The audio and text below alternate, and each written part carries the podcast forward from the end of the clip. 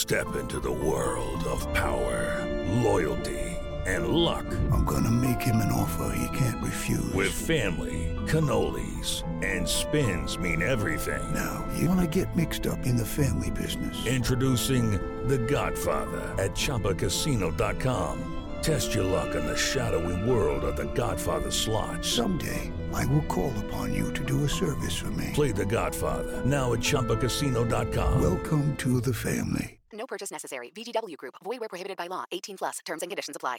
The following podcast contains explicit language.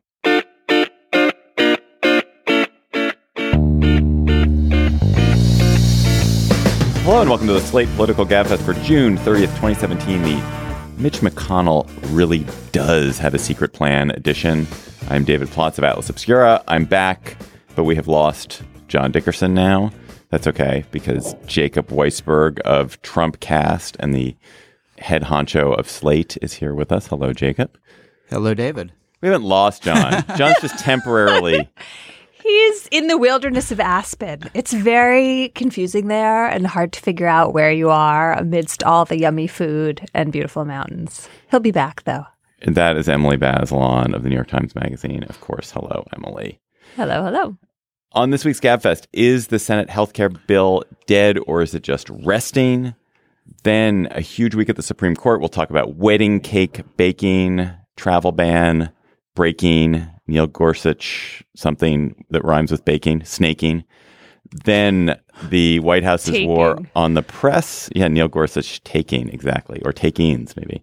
Then the White House's war on the press is the White House winning that war. Plus, we'll have cocktail chatter. Mitch McConnell delayed a vote on the Senate version of the health care bill this week when it became clear that he lacked the votes to even bring the bill to the floor. The bill, which was crafted in secret, has faced savage criticism from everyone who cares about health care, from also the poor, old people, people with disabilities, children. It has 12% Human support. beings. Has 12% support in one poll I saw, which is less than lice. Support for the bill has dropped 24%. Wait, who supports Yeah, lice? who are the 12%? I don't know. That's Support lice. interesting. Fifteen percent of people just support anything, or twenty percent. Exactly. lice. yeah. What about ticks? Dubious, Deer ticks? dubious fact. Okay. I, I think before the French election, um, Francois Hollande was down to four percent approval rating. I wonder how that's possible. But Yeah. there's- Hmm. you- lice don't have twelve percent. I don't believe that. Maybe neither. we we don't know as much about lice as we think we do. Maybe there's Was that in the same poll as the Senate and House healthcare bills? Were they like ACA, BRCA, lice, ticks?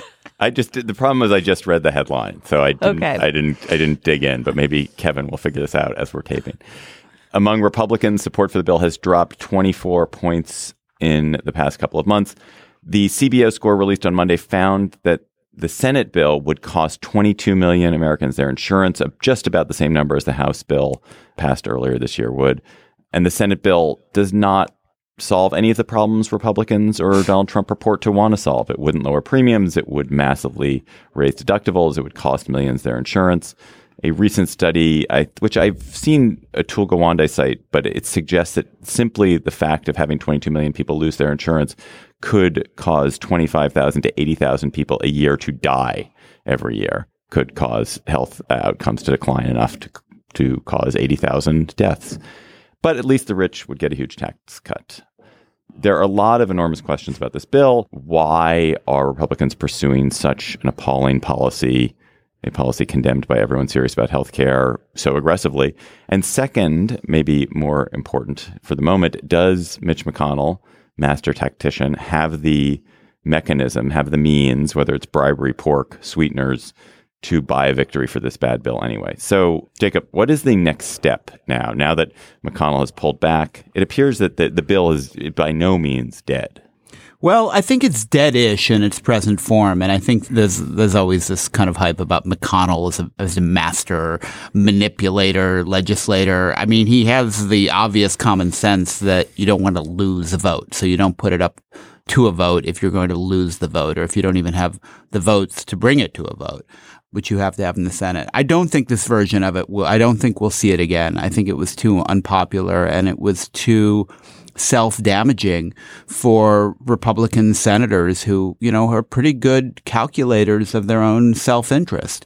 Uh, I think there were several of them who were, you know, facing whatever their next election is, who just didn't want to do it for a vote for any version of this bill. And I don't think it was just a matter of throwing in a, you know, state specific sweetener here and there. But I think the next version e- either has to involve some kind of compromise with Senate Democrats or some sort of discussion with them about it, or starting over with a different approach, which of course is a problem because the House passed a bill and eventually if they pass something, they have to harmonize it. So you don't think that the savings, savings in air quotes of $200 billion, so that's the amount that the Senate bill the the House bill costs two hundred billion dollars more than the Senate bill, so there's like this idea that there's this two hundred billion dollars McConnell has to sprinkle around to the reluctant senators like Susan Collins and Dean Heller and Lisa Murkowski and Alaska. You don't think that we're going to see a week or two of deal making to see if they can get those senators on board? Well, the way a lot of the senators who came out against talked about it, they didn't make elaborate efforts to leave doors open to negotiate. But I also just think the, you know, the more objective judgments about the bill ended up being really powerful. 22 million uninsured. I mean, David, that New England Journal of Medicine article you cited that Atul Gawande co-wrote was amazing. I mean, it was very, you know, um, methodically tried to come up with an estimate of increased death from people losing insurance. And yeah, there's a range of the numbers that range, but it's on the order of the number of people who die every year in car accidents or the number of people who die every year from gun violence. I mean, it's tens of thousands of people um, will die. It's statistical death because it's very hard to point to to the individuals. Um, but there is an increased death rate when people don't have health care coverage. It's a very it's a very clear line, and I just think things like that made it really, really hard for Republicans who face any kind of competition in the Senate to vote for it. The amazing thing is that there are a few Republicans on the right, like Rand Paul, who are opposing the bill on the basis that it's not it's not a real repeal of Obamacare and not conservative enough. Right. Well, there's also, I think, I mean, those senators and conservatives on their side are claiming essentially that CBO score is wrong to start with, and that also that this privatizing of insurance is going to somehow lead to outcomes that no medical expert, no neutral arbiter like CBO thinks is right. Right. They think that costs are going to come down. They're kind of ignoring these very high deductibles and evidence of higher premiums, especially for older, sicker people. So it's a different vision of healthcare where you privatize everything and that has this kind of magic wand effect. I mean, what has been so striking though is that aside from those deeply conservative senators, the efforts to sell the bill by Republicans, by President Trump, by his surrogates in the media, by Pat Toomey, the senator from Pennsylvania last weekend, they're lies. They're just claiming that the bill is not fundamentally changing Medicaid, not taking away health insurance for people, not raising prices when all the evidence is to the contrary. And and I think that's evidence for your thesis that this bill is indefensible, that they can't even come up with a defense of it that is like, you know, rese- uh, anyway resembling reality. Well, I think it's it points to some a deeper issue, which is that they don't have a theory of the case about healthcare. Or insofar as they do have a theory of a case, it is Obamacare. That was the conservative idea for how healthcare in America should work, which is that we maintain the employer-based system, and the, then there's some kind of uh, uh, sort of incentive system that encourages people to get insurance. Because they don't actually believe ideologically in anything they're doing, it makes their it makes whatever they're doing uh, incredible. It is, it is impossible is, to believe it. And whereas Rand Paul, God love him, actually does believe this lunacy that he has about how the private markets will will fix healthcare, even though that's insane and would be damaging. Well, is it David? Is it that they don't know what they believe in, or they can't say what they believe? I mean, I think at least a number of them are kind of crypto libertarians, and you know what they really believe is they don't want government involved in this part of society and they're willing to live I, with the consequences, I, but they can't say that. I don't think that. I don't think. I think there is a core of people who believe that. I think Rand Paul believes that. I think Mike Lee believes it. Well, there's Johnson like 47 of them who no, believe it. Like no, they everyone... don't actually believe it. I mean, they don't. They all know that in reality, it's this would dis- be incredibly destructive. People won't have health care. It'll be damaging. They they basically locked themselves into an Ob- anti-Obamacare position when Obamacare was the thing that they just should have just accepted in some fashion, but they couldn't for political reasons. And now the only position they can stake out is one that doesn't make any sense. But give them credit for their juvenile and Randian convictions. I mean, they do they do believe this. Their vision of society. I'm not talking about all of them, but I'm talking about a really significant faction on the right that's even stronger in the House. They believe in a more social Darwinian world. It's a libertarian vision of society. It's totally unworkable. It's cruel. It's absurd in many ways. So is Marxism. It's the Marxism of the right. But they think, you know, if the government doesn't intervene in the market, people will be free and rich and, and we'll all be better off. And there's all this evidence from other countries. I mean, one of the more sort of ironic parts of this is the conservative touting of Singapore, which is not a free market healthcare system. There is a lot of government intervention. There is serious price control in Singapore, right? So even the model that gets touted as like this conservative alternative from another country is not really what they're selling. I mean, the model they really like is kind of China, where theoretically there's a government healthcare system, but in practice you have to pay cash if you want medical services, and everything is a kind of honestly a kind of free market system of bribes and and connections, and that's how you get healthcare. Sounds great. I can't And wait. well, I mean, but that's. I mean, a free market system, you know, that was But a system without insurance, a system. I mean, you can have insurance in a free market system, but you can also just say, you know, hey, look, healthcare would be vastly cheaper if people just paid for it directly. and lots of people wouldn't have it. Well, I think we're debating about whether this represents 20% of Republican legislators or 70% of Republican legislators. I don't think that the majority of Republican legislators actually think we should get rid of Medicare and old people, all old people should be out there in the private market trying to buy the health care that they need. I actually I Well, look at the believe that for a history. Look at the history. they, were, opposed they were it to the- begin with, but they don't Right. But, they they, reconciled themselves to the political reality. They didn't come around philosophically to the idea of Medicare. They just kind of they they they re- recognized at some point that they'd lost that fight, and because of Obamacare is still recent enough, and because it passed with no Republican support, you know, they still had this idea that you could roll it back, and they haven't given up on it. Yet. I yet. mean, look at the attack on Medicaid, right? Which is more entrenched, more popular, um, you know, pays for the majority of nursing home residents, as we were talking about last week. And uh, that's, you know, on the kind of on the chopping block here in a way that I think is good proof for Jacob's thesis. why do you think President Trump has been so irrelevant to this conversation? It's clear he doesn't have the faintest idea what is in the bill. He doesn't understand it at all. He doesn't know or acknowledge that there are huge tax cuts, which is the kind of primary uh, activity of the bill. But he's not being used. He's not. He's not. Uh, he has no no role in it. because he doesn't have a clue about what's in it. He doesn't know or care. I mean, he could he if the if they passed a bill saying you know pineapple is in charge, he would say, "Great, we've won a tremendous victory. We've done what we said we are going to do, and you're going to sign it." He, he'll sign it, but he won't read it. You can't engage in even the legislative horse trading very effectively if you don't understand what the bill's about. You don't understand why people are opposing it. I mean, look, I mean, he he championed the House bill and held a huge, you know, celebration on the at the White House when it passed, and then he said, "Oh yeah, but I do think it's cruel or mean. I think it's mean."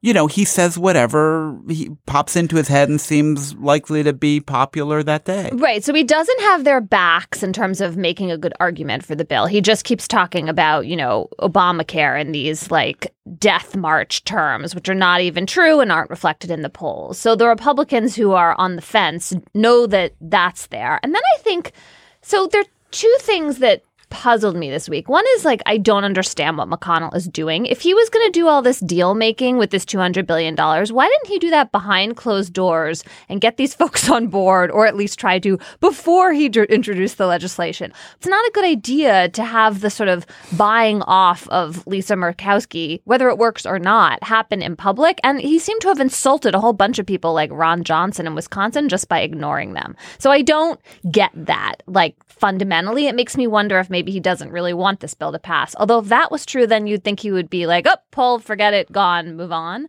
So that's puzzling. I don't know. I, this- I I mean, you could also argue he got it far closer than anyone would have gotten. I mean, you have to use this combination of, of inside and outside pressure, right? You can try to make all these deals in private, but you're, there's still going to be a moment when it's exposed to the light, and and the people who have agreed to support it are subject to external pressure. And also, you have to use the external pressure both from the White House and from pressure groups, you know, like tr- threatening to campaign against Republicans running for reelection.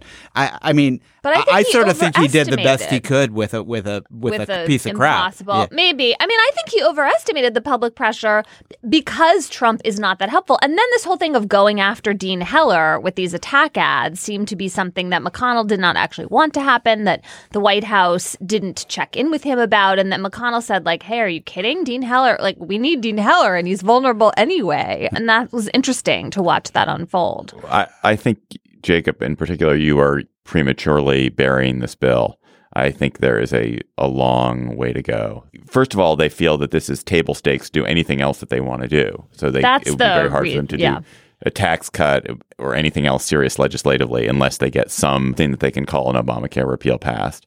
And second of all, they will go back and they will, they all, even Susan Collins, even Dean Heller, uh, they want a legislative accomplishment on the record. Right, and, that momentum propelled the House Carol, the House bill through the second time. So, what did you think about this kind of feint McConnell made, where he said, "Well, if we can't do it with just Republicans, maybe we'll have to reach out to the Democrats"? Like, I was surprised that he said that because once you open that door, haven't you kind of given the lie to your whole first strategy? I mean, the Democrats have, have got to be very wary about any kind of negotiation because they could they could get screwed very easily by you know starting to talk, and then it's easy to accuse them of negotiating in bad faith and not really willing to you know that that becomes part of the political strategy. Look, David, I, I you know I I I don't think it's it's not a dead parrot. It's you know it's it's it's on it's on life support. I mean, forgive all the you know the medical metaphors, but I just think if it comes The back, dead parrot is not a medical metaphor. right? Exactly. Where did that come from? Is that Monty Monty Python. Python? Monty Okay. Python. Yeah, because I said uh, I, my intro was a Monty Python intro. Right. Well, the dead parrot is you won't. Someone won't recognize that it's dead. Yeah. You know the. But um, I don't. I think this version of it is dead-ish. I'm not saying they won't pass anything. They've got to give another try to. But I think what they pass might be not have not much to do with this bill, but might still be something that allows them to claim some sort of victory and say we repealed Obamacare. I mean, look at this point they could you know change a comment Obamacare and say we've transformed Obamacare. I mean that's How the- about stabilizing the insurance markets in the states where they're like all a mess? How about that? Could that count? they'll take credit for it if they if they if it's all they can pass. I think they'll you know they'll they'll give it a shot. If Maybe they they, don't, could just change the name of the Affordable Care Right. Act and If- stabilize yeah, the they- insurance sure.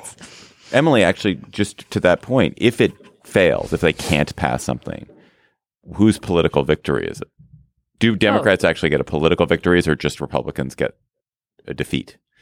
Mainly Republicans get a defeat, but Democrats get a victory. I mean, then Democrats have to start figuring. Well, I don't. I mean, they don't have the power to stabilize the insurance markets, but then you have this big question about the uncertainty that's been created in those markets in certain states. They really are shaky, and the Trump administration keeps playing chicken with them in this way that is really not helpful for people's actual health insurance and lives. So, you know, then the Democrats have to figure out some way to, I think, work with the Republicans to try to fix that. Do you guys think that that Democrats should, smart Democratic politicians should stake out the Medicare for all or single payer space now and just hold on to it and occupy it and attempt to build that and and sort of make that their future rather than say we're going to nibble around the edges of Obamacare when we get the chance and ref, you know slightly modify it. The next move that's the most appealing to me is the Medicaid and Medicare buy in moves, which is essentially like a different version of the public option. So rather than a huge dramatic shift to single payer, which like completely changes the way people get insurance and uh, also potentially um, ends employer based insurance. I mean, it's just the kind of like revolutionary upheaval that makes people nervous. But a buy in is incremental, right? Then you offer this option, and Medicaid as well as Medicare have, have become more popular and seeming more appealing in a lot of places than the private insurance health ex- care exchanges that Obamacare offers. So you offer that and you see how it goes, and then you kind of can transfer people onto it gradually. That just seems like a more obvious way to go to me. Jacob, what do you think? I think it's a sort of retaliatory move. I mean, it, you know, Medicare for all is national health care where the, you know, it's, it's essentially single payer. You know, if the Republicans repeal Obama, I mean, if they really do undo Obamacare, I kind of think that's the answer that we need something simpler, more universal that will be harder to take away. But I also don't think the costs of that system are astronomical. I don't favor doing it without figuring out a way to pay for it. Well, they're astronomical in terms of public direct public spending, not compared to what we actually spend on healthcare as a society, right? Well, that's true, but I mean, all because it all becomes public spending, you know, you have to finance it some Yes, way, and it would, you know, you would need a huge tax increase. And I'm not, I'm much less opposed to that as as a solution than I would have been, partly because of what's happened. I think if you can't get Republican cooperation and having a market based system and making it work, then at some point you have no choice if you believe in universal care to have a government based system. I mean, if, if you guys are right and this bill comes back to life and it passes and it's 22 million people lose insurance, absolutely. Next, next move is, is Medicare for all. Just a quick announcement, which is that we have a Slate Plus segment coming up at the end of the show for Slate Plus members. You can become a Slate Plus member by going to slate.com slash gabfest plus. And our Slate Plus segment today is going to be there ought to be a law. What things should be crimes that are not crimes? Or maybe even what crimes should not be crimes. We could do the reverse as well. There ought not to be a law. This episode of the Gabfest is brought to you by Aura Frames. Are you looking for the perfect gift to celebrate the moms in your life? Aura frames are beautiful Wi Fi connected digital picture frames that allow you to share and display unlimited photos. It is super easy to upload and share photos via the Aura app. And if you're giving Aura as a gift, you can even personalize the frame with preloaded photos and memories. Aura frames, in the notes that I have here, says moms like Aura frames. I'm here to tell you that is like the truest statement in the world. I gave my mother an Aura frame. She absolutely loves it. She's also always hectoring me to keep adding new photos to her Aura frame so that she's got great new photos every week. So think about giving your mother or grandmother or aunt or sister or friend an Aura frame for Mother's Day. It was named the best digital photo frame by Wirecutter and selected as one of Oprah's favorite things. Aura frames are guaranteed to bring joy to moms of all ages. And right now, Aura has a great deal for Mother's Day. Listeners can save on the perfect gift by visiting auraframes.com to get $30 off plus free shipping on their best selling frame. That's A U R A frames.com. Use code GABFEST at checkout to save. Terms and conditions apply. Supreme Court uh, closed up for the summer this week, or is about to close up for the summer and go off on its three month summer vacation, which is nice work if you can get it. But it had a gonzo week, lots of action, and we will focus on three areas. Emily Bazelon will guide us. Because I've been crammed into one topic despite my incessant Emily wanted every to topic to be everyone, everyone, every topic to be a Supreme Court topic, but instead we've we've the one confined her week to of one. the year, man. The one week of the year. Uh, so those three topics will be the court restoring, at least temporarily, some of President Trump's travel and refugee ban. Second topic will be the huge religious liberty, marriage equality, cake baking case the court will take in the fall, and sort of some of the other religious liberty cases that the court's been considering. And third is the emergence of Neil Gorsuch as the third musketeer with Sam Alito and Clarence Thomas. I guess he would definitely be he would definitely be a musketeer. He loves guns. He would definitely want a musket as a musketeer. so he would he Yeah, could definitely I'm be a down musketeer. with that image. That's He's a s- fine. Second Amendment absolutist. We can, all every man a musketeer. Um, so Emily, I, I read about this travel ban thing four or five times, and I still couldn't explain it. So what have they done? What have they done? So there were two lower court orders that stayed the travel ban, stopped it from going into effect. One was from the Ninth Circuit and one was from the Fourth Circuit. The Supreme Court said, we will hear this case. We will review those orders in October. In the meantime, we are lifting the stay, letting the travel ban go into effect for people who do not have a bona fide relationship with a person, a relative, mostly, or like a university or job, an entity in the United States. And we will let the travel ban go into effect for everybody else, the, the lacking a bona fide relationship folks from these six majority Muslim countries that are on the travel ban list. So that's the extent of it. It's a strange. So, sorry, can I sorry. ask a question? Which is it? That, Yeah. But there is a refugee ban piece of it too, right? And that was only supposed to be 90 days, which presumably is after a three month summer vacation. The issue of 90 days becomes moot. Yeah, so they added so right, there's a 90 day ban and a 120 day ban in there, but certainly the 90 day and maybe even the 120 day could be moot. So they the court added a question to the list of questions that they're reviewing, which is starting on with a June 14th starting date for putting the travel ban into effect and they picked that date because of when the Ninth Circuit lifted the stay of the review. The this is like the internal Department of Homeland Security like we're looking at all our vetting procedures review they asked whether the case would be moot using this June 14th date as the starting date for the 90 and 120 day reviews. And then there's this funny paragraph where the Supreme Court says basically, like, we're expecting to hear about how that review goes, guys. So it's because nobody, this is partly because of the way the Ninth Circuit stay was designed, but what is the government doing exactly, right? Like the whole excuse for this travel ban was the vetting procedures aren't adequate enough. We need to go check them out and make sure no Hit da- pause so we sort it out. yeah, So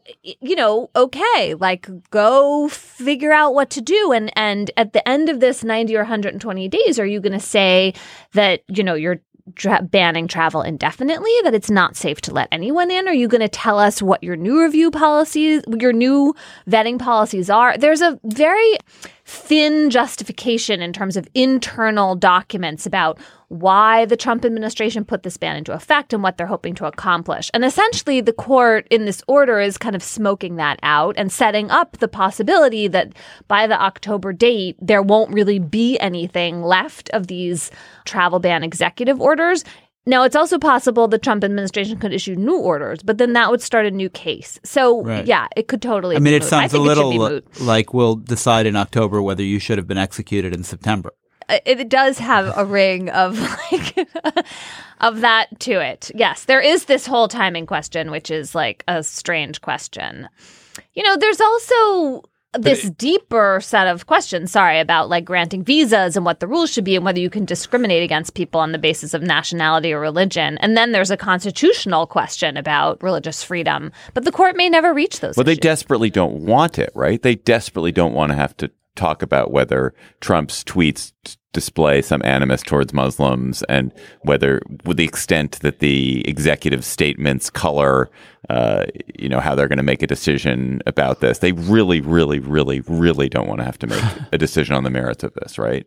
Probably. I mean, some of them certainly are elected. And you're totally right that this is exactly the kind of question about executive authority that courts get very, they like to tiptoe around because, well, so the president's authority is really at its height in any question to do with immigration. So that is supposed to make this a relatively easy case.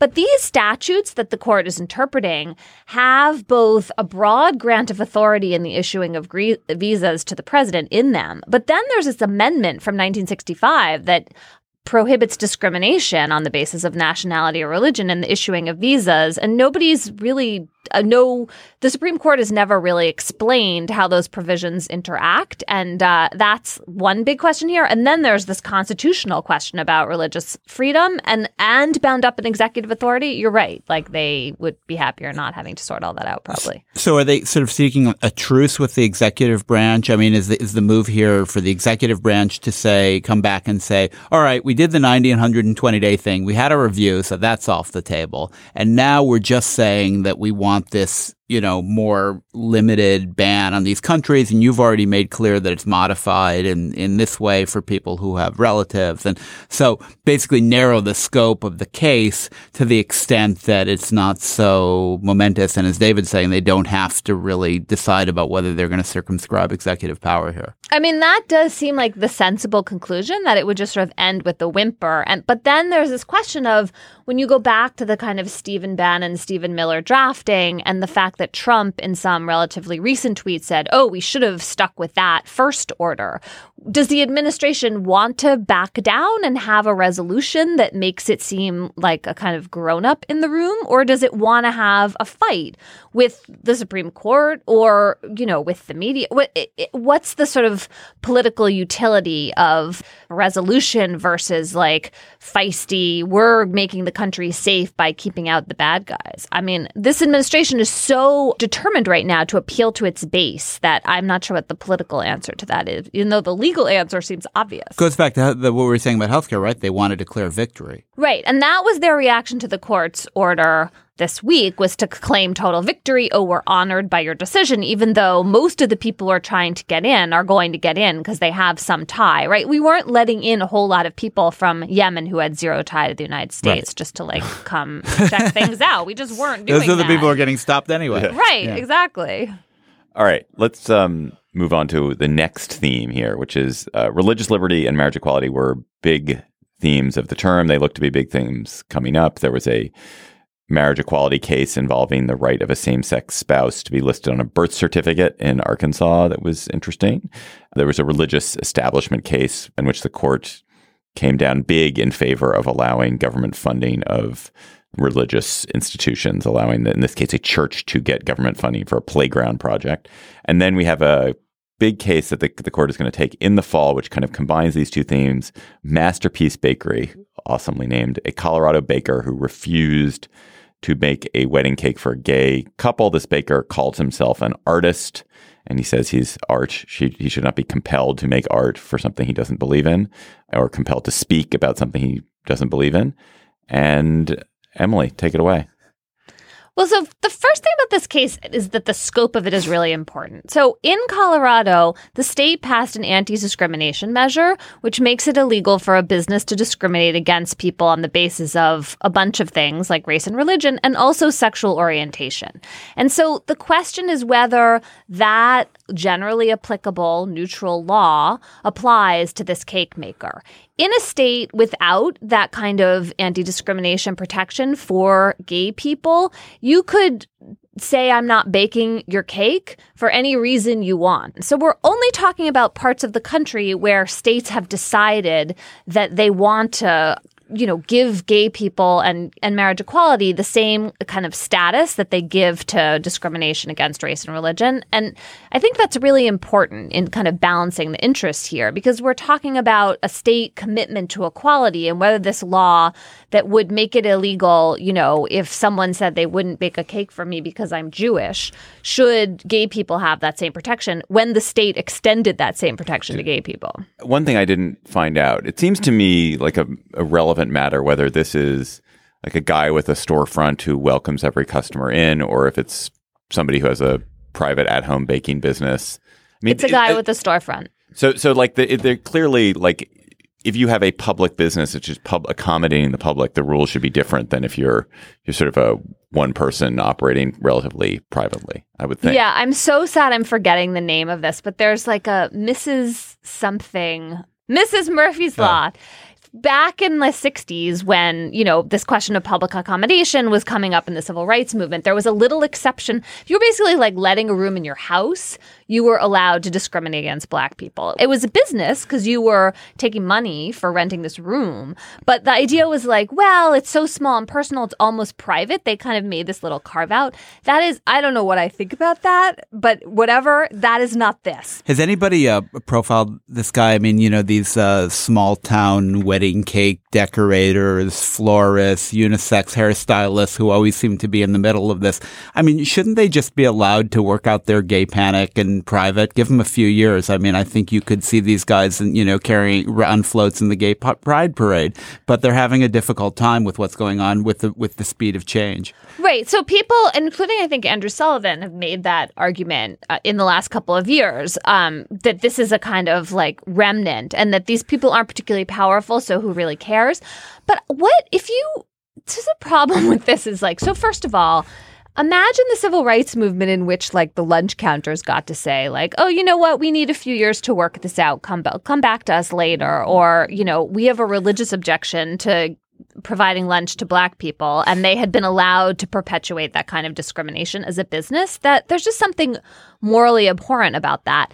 And then also to me this is why it's so important that Colorado has a law. So if you are a gay couple being discriminated against, you choose to bring a complaint, the, the state is supposed to be like, sorry, in this case, we can't protect you against discrimination, even though we could protect everyone else. Like, how are you supposed to have a state law like this that doesn't apply to the people who need its protection? Well, I don't just, get that. But, but just to to dig into that a second, Emily, isn't the point that Neil Gorsuch will make in his fiery uh, dissent on this? Ah, his, you're assuming his, it's a dissent. or his fiery probably. concurrence on this will be that the you know the First Amendment protections for religious liberty outstrip any legislation that a state may choose So- to pass. Well, right, except there is no doctrine that actually matches up with this right now. So, sorry, this is going to go into the weeds, but it used to be that the First Amendment freedom of religion test was a balancing test. Substantial burden on your religious freedom versus the government's compelling interest in whatever kind of law it had passed. Then, in a case called Smith, in an opinion by Justice Scalia, the Supreme Court said, no, that is not the test anymore. If you have a generally applicable law and it's being neutrally applied, then your religious freedom does not win out. And, and we're not going to balance anymore. We're just going to say, like, is does the government apply this law to everybody in the same way, whether they're religious or not? If the government does that, it just has to basically have like a legitimate interest in having this law. That's it. Congress then basically overturned that ruling in Smith with the Religious Freedom Restoration Act. But that act does not apply to state laws. It applies to private entities. Hobby Lobby used that law very effectively and won by reinstituting this um, balancing test. But there is no state Religious Freedom Restoration Act in Colorado. So we are in the land only of the First Amendment and only in the land of Employment Division versus Smith. And so unless the Supreme Court wants to overturn that precedent, which has been the law, I believe, since 1990, I like how the, in, on the basis of what is the religious freedom of this baker worth more than the equality interest of this couple when the state has this law. I just don't see how you get there, But honestly. conservatives are pretty consistent about this, right? I mean, what was the peyote case? That's Employment Division versus Th- Smith. That's Smith. So the conservatives were on the right side of that, which is supporting the peyote eating Indians. no, Justice Scalia was against the peyote eating Indians. He was? Yes. But weren't the other conservatives all in favor? I mean, that was the, that was why they said they needed the Religious Freedom Restoration Yes, Act, the- right? which was actually a bipartisan act, right? Right. Congress on both sides. I think Biden co-sponsored that act, or at least like voted for it, right? There was this sense of well, religious groups, religious minorities need more protection. Though that doesn't apply to states. That just applies to private businesses. Right, but I mean, I just at a slightly higher level of abstraction. If you're f- if you're f- uh, for the the the cake baker, but against the peyote eaters, you're you're. I don't believe That's- it's really about right. religious liberty. It's about it's about prejudice. But if you really take a, a, a consistent position that religious liberty is the fo- is one of the foundations of the country, and that it trumps everything else if people have a re- genuine religious belief. I can credit that argument. So, you know, here I, I, don't, I don't think I, I don't think in all cases it's merely a mask for prejudice. I think it's very important that we protect the the religious right, even in Right. extreme cases where people are kind of nutballs. So, but then how well- far does that go? Does that mean that, you know, my right not to bake you a cake is more important than your right to be protected by your state law? I think it might be. I mean, I think there's an argument there which I would credit. And So honestly, then I don't how know. do you to- I- I- justify? Sorry, David. Well, no, I mean, I think where your argument gets dangerous, Jacob, or where the where the court has got, I, I agree with your principle. Where the court has gotten cockeyed on this is this notion that an individual's rel- strong religious beliefs you should credit. But the idea that a corporation, that a kind of corporate entity has those same strong religious beliefs and we should attribute to that corporation the same protections that we attribute to a religious person going about their daily life. That to me is where it's all. Yeah, that was the Hobby Lobby case, and that was ridiculous. I agree with you. Right, But but, a is masterpiece- Masterpiece Cake yeah. Shop a corporation or a person? Because part of the- what this cake baker is arguing is that he's being asked to promote a government message of respect for gay marriage that he doesn't believe in. And the Colorado courts rejected that claim and said, look, first of all, you know, every piece of content, i.e., baking a cake that has some kind of expressive quality, is not speech that's protected by the First Amendment. Like we get into a very weird idea there. And so the test is is it inherently expressive and are you really going to be identified with a particularized message? And the Colorado set court said no and also pointed out that the cake baker can put a notice on the door saying, "Hey, by the way, I oppose gay marriage." As a way of explain, if he really feels like he needs to explain to his customers that he's baking the cake because he is a business open for operation to the public. Do we really want to live in a world in which people, bi- pu- businesses open to the public get to say like, I'm not going to make a cake for a gay wedding, or I'm not going to serve a Jewish person or a black person? I mean, Except I Really? think that if you're actually managed to limit it to, to the bona fide religious objections, you're dealing with such a small number of outliers in extreme cases that it uh, ultimately has no consequence. Well, I this- mean, but the- go ahead. But the, I mean, to ask Emily to ask you a question about this: What happens when? What's the what are the implications if the court comes down on this? What are the other the other ways? I mean, because Hobby Lobby took this all the way into you know the the Taking away contraception for thousands of employees potentially. Yes. So if is it is the implication of this case, which I think on its face is quite small for the reasons you just cited, does it percolate and ripple out in ways that that can be grand if we let them? Well, one question is the Kim Davis example. So, what if you're a government employee and you don't want to provide a gay marriage license? Is that like the next case? Are we going to protect those people? I mean, I just, to me, so even if this is a small number of people, so what if this like opens the door to there being more of, I don't see why that's the winning argument. I mean, I see why you might decide not to bring the lawsuit, right? Like you might think like, who really cares? I don't want a cake from that guy. He's an asshole. Yeah. Fine. But I, I still just go back to the principle that if the state wants to protect people from being discriminated against on the basis of sexual orientation, then the state gets to enforce that law against businesses. Like that's how it goes. This, the voters of Colorado made a decision to have that protection in there. Let's move on to a final third Supreme Court topic within this single Supreme Court topic, which is just Neil Gorsuch. We've now seen him in action a little bit. Emily, it seems that he's a very active dissenter and concurrer. He asks lots of questions. What have we learned about him from this first couple of months? And and is the balance of the court basically just where it was when we had Scalia? Has anything fundamentally changed? He is looking absolutely as conservative as Scalia, and he's ex- very eager to make his presence felt. He wrote a number of concurrences, joined dissents with um, Thomas and Alito in a few cases, particularly at the end of the term, that were really noteworthy. So those three justices all wanted the court to take a gun rights case from California that was about the right to publicly carry a gun. The rest of the justices were like let, letting that lie. Gorsuch, Alito, and Thomas said that they were turning this Second Amendment into a kind of second class right by not expanding um, its application in this case. And then there's this dissent he wrote that I really found infuriating in a case out of Arkansas about whether same sex parents get to have their names on birth certificates and be treated the same as opposite sex parents. That just seemed completely gratuitous. I think it was factually wrong, according to a piece that Mark Stern wrote in Slate. So you're just seeing like someone who is an excellent writer and has a lot to say show up and take very, very conservative positions. He's going to be a very active member of the court on the right. Is Kennedy retiring also? No, probably not.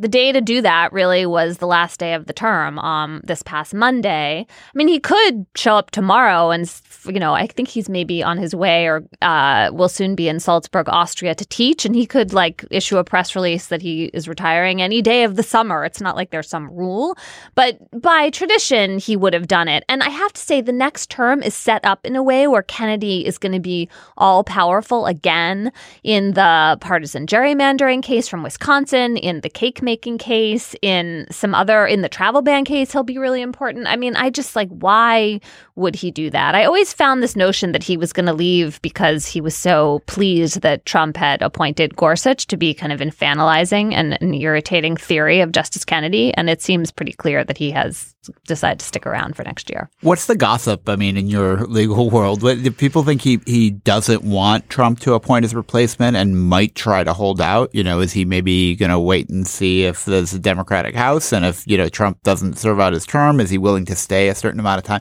I mean, what's just like, what do we think? Well, he's a Republican, right? I mean, the notion that he's so uncomfortable with Trump that he'd rather have the Democrats replace him seems far fetched.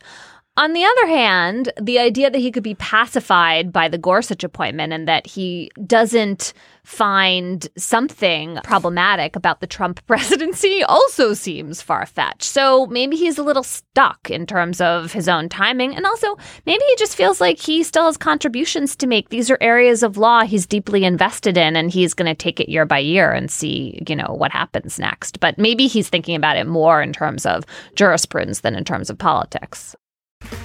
Okay, round two. Name something that's not boring. A laundry? Ooh, a book club. Computer solitaire, huh? Ah, oh, sorry, we were looking for Chumba Casino. That's right. ChumbaCasino.com has over 100 casino style games. Join today and play for free for your chance to redeem some serious prizes.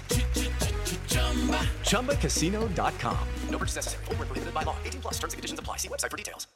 The phony war over fake news claimed real victims this week. Three CNN reporters resigned after CNN had to walk back their report linking a Trump advisor to a shady Russian bank. This failure delighted Donald Trump and his team. They invited cameras back into the White House briefing room for the day so that Sarah Huckabee Sanders could deplore CNN and the media generally for its bias and vindictiveness toward the president. The president, of course, has made a particular target of CNN, also the New York Times, the Washington Post, while House organs such as Breitbart, Breitbart and Fox are granted access and sweet honey nectar. Um, it seems clear that the war on the media is the key component, perhaps the only successful component, and certainly the only component that Donald Trump actually cares about or is good at of his administration. So, Jacob, why is this their favorite issue?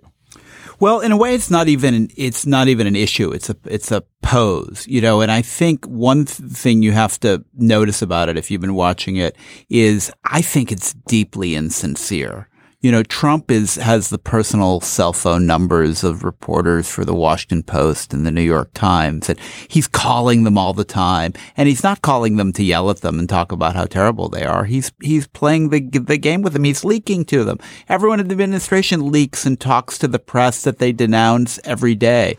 And I think it's a completely cynical posture where they are pandering to, you know, the worst elements. I mean, you can't say they're pandering to the worst elements because they also are the worst elements. but they think this plays very well on the right and, you know, with their core base and the Fox News viewers, um, who somehow think that the Fox is not part of the press. Um, and in in some ways it isn't, um, because it doesn't have the same sense of public responsibilities.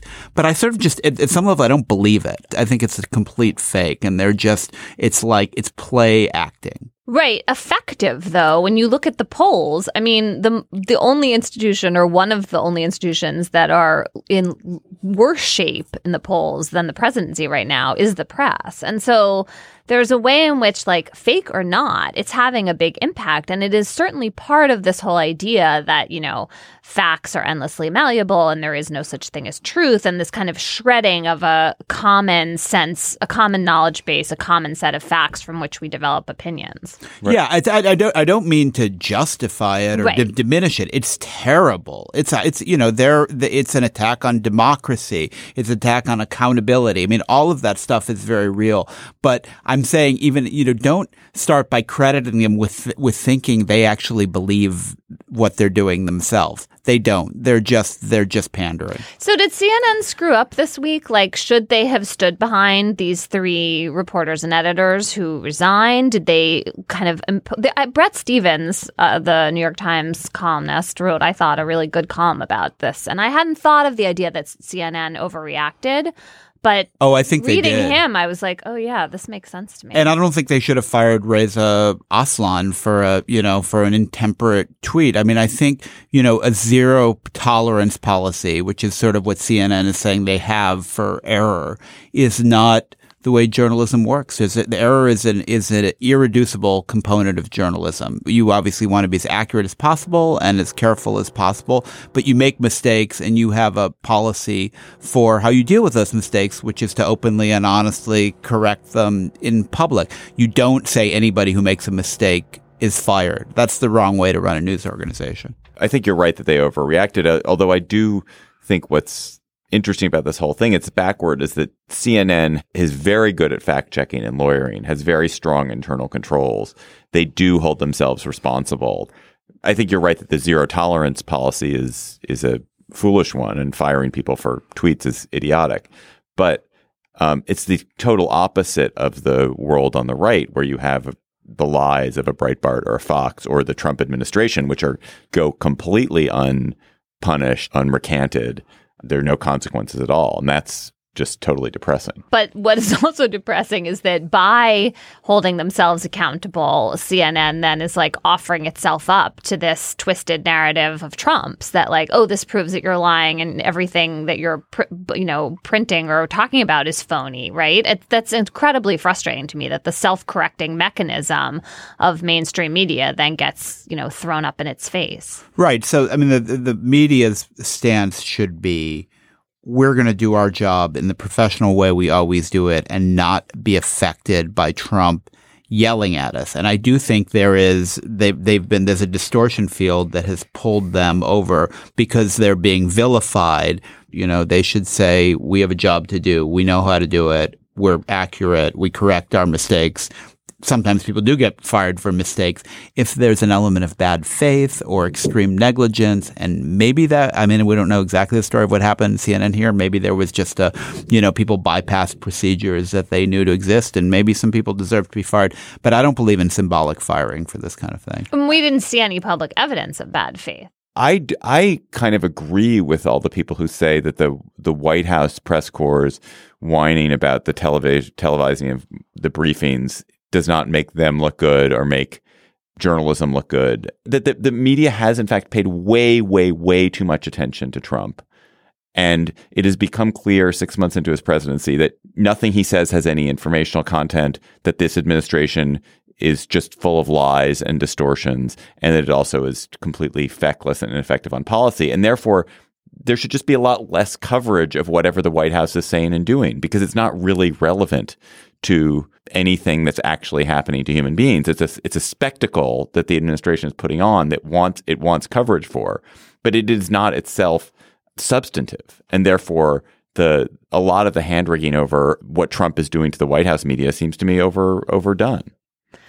Yeah, I mean, I'm very prone to that impatience. Like, just get out of the briefing room, go do some reporting. If they're not going to, you know, answer the questions, like, screw it. But I do think there is a way in which this limiting of, you know, any kind of challenging of the press secretary or whoever is giving the briefings and taking the briefings off the air, like, there is something Potemkin esque about this at the same time, right? And and I think when you're a journalist, it's not just that you have to practice journalism. In this environment, you have to stand up for principle and for press freedom and for accountability. So I really love that that reporter got on a Got high horse in the briefing the, other- the other day. What was it? Was it was uh, Sarah Huckabee Sanders? Oh, right, right, yeah, and right. you know said basically, shame on you.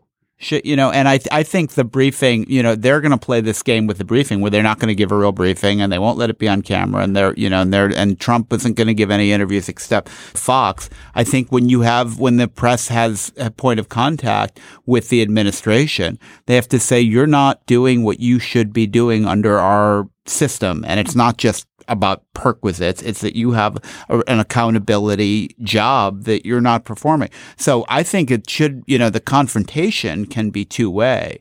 Although it's tricky, right? Because when the press gets more combative with the administration and more in your face, it plays this role of enemy, which is exactly playing into the hands of the administration, right? Which wants the press to be the boxing partner that Hillary Clinton used to be. Like, those are the only two really useful enemies that Trump has come up with. And when reporters play that role, I don't know. I feel like it's hard to both be the like, we're doing our job and that is to fairly cover you, and like, we're going to go, you know, take out the boxing glove. But they can't do their job. You can't ask questions that get answered, you're there as a mannequin anyway. So Well, why not point it out? Right. I mean, that's fine. You can't do that particular part of your job. On the other hand, that part of your job was always so spin infested anyway that it was of limited Exactly. utility. Yeah. you can do other parts of your job for sure. I mean, especially in this White House, which is leaking like a sieve. Right, so give up on the briefing, but to the extent that people are still going to the briefing, they shouldn't go and sit there and be props. But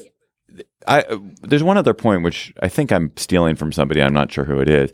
It, what is sinister, particularly sinister about what this administration doing substantively, I think, is not just its war on journalism, which is very real and it ha- clearly serves a political purpose for them.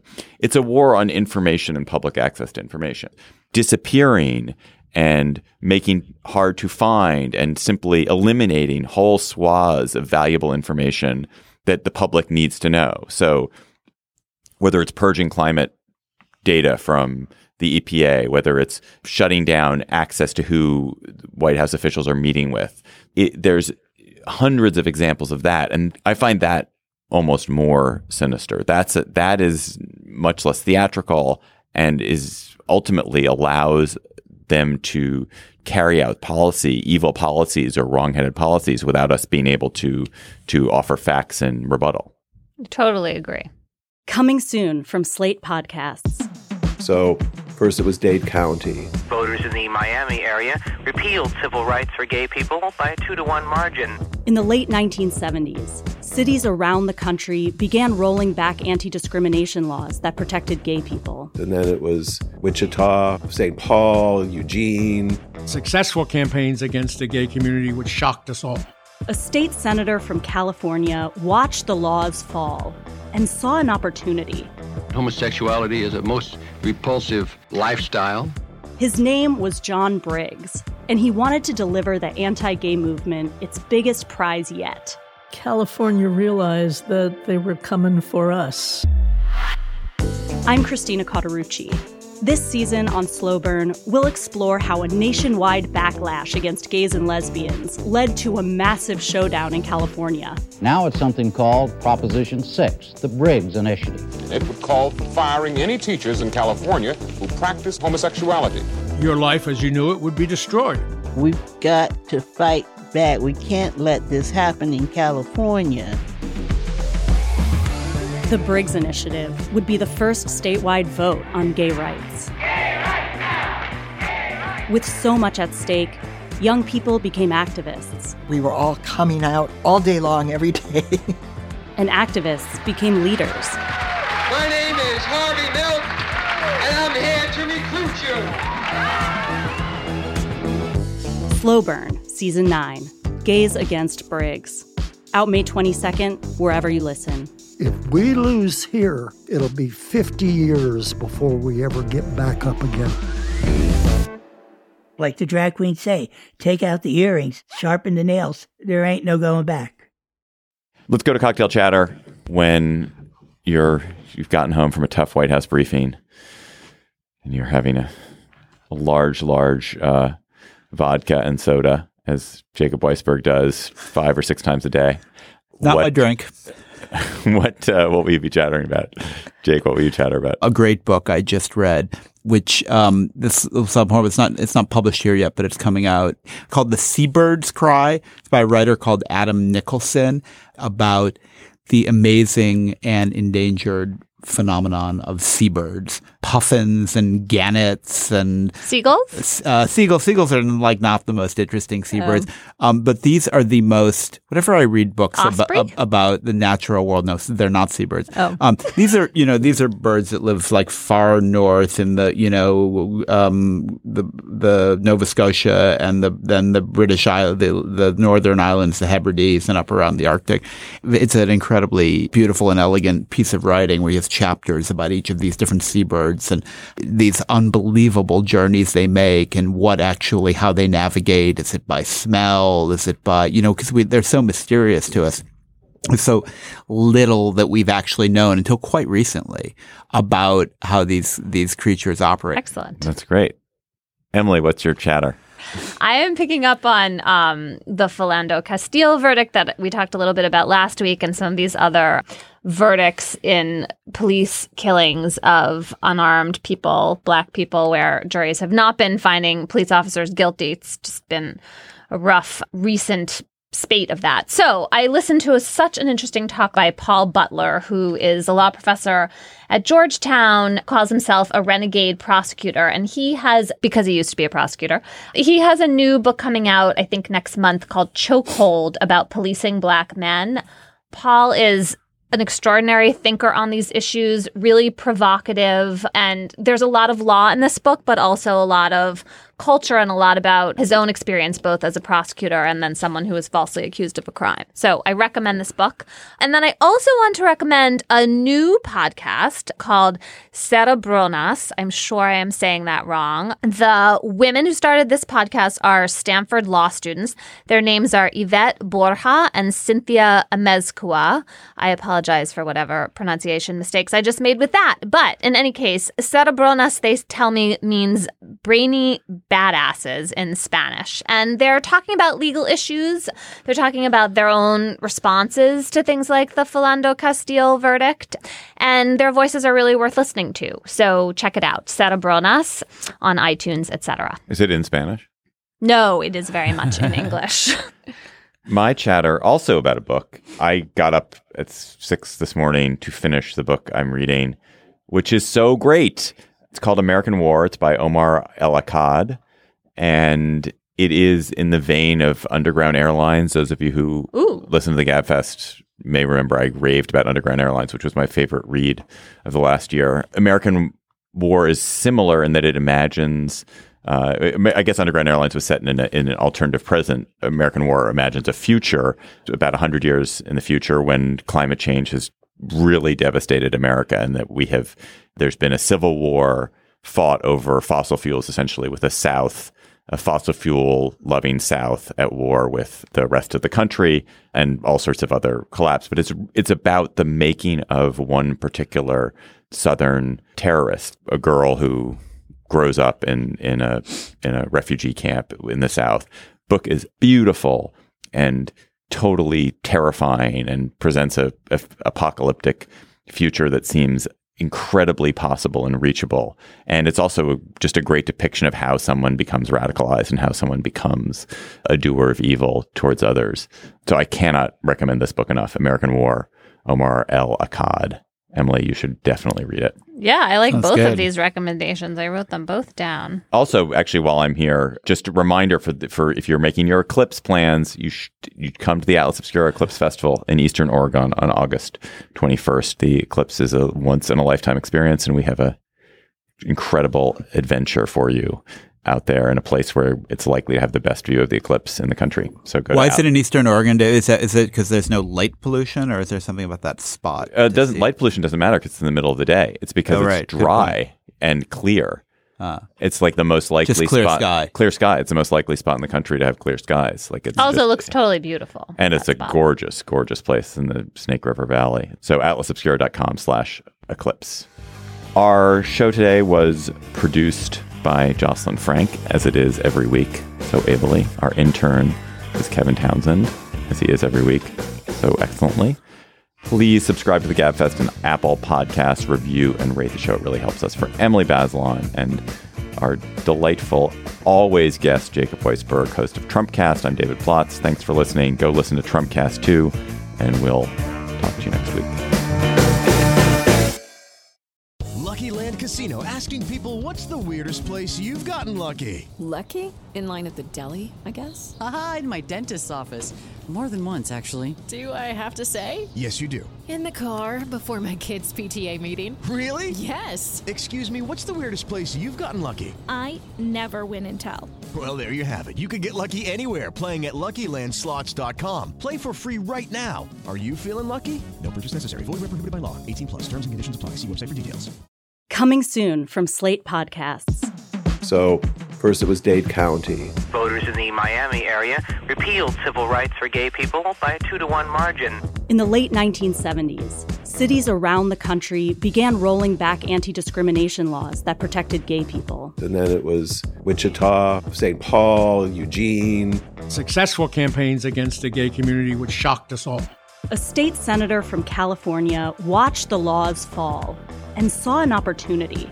Homosexuality is a most repulsive lifestyle. His name was John Briggs, and he wanted to deliver the anti gay movement its biggest prize yet. California realized that they were coming for us.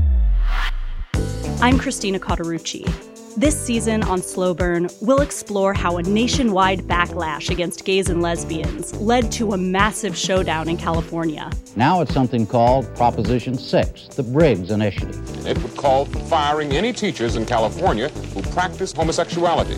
Your life as you knew it would be destroyed. We've got to fight back. We can't let this happen in California. The Briggs Initiative would be the first statewide vote on gay rights. With so much at stake, young people became activists. We were all coming out all day long, every day. and activists became leaders. My name is Harvey Milk, and I'm here to recruit you. Slow Burn, Season 9 Gays Against Briggs. Out May 22nd, wherever you listen. If we lose here, it'll be 50 years before we ever get back up again. Like the drag queen say, take out the earrings, sharpen the nails. There ain't no going back.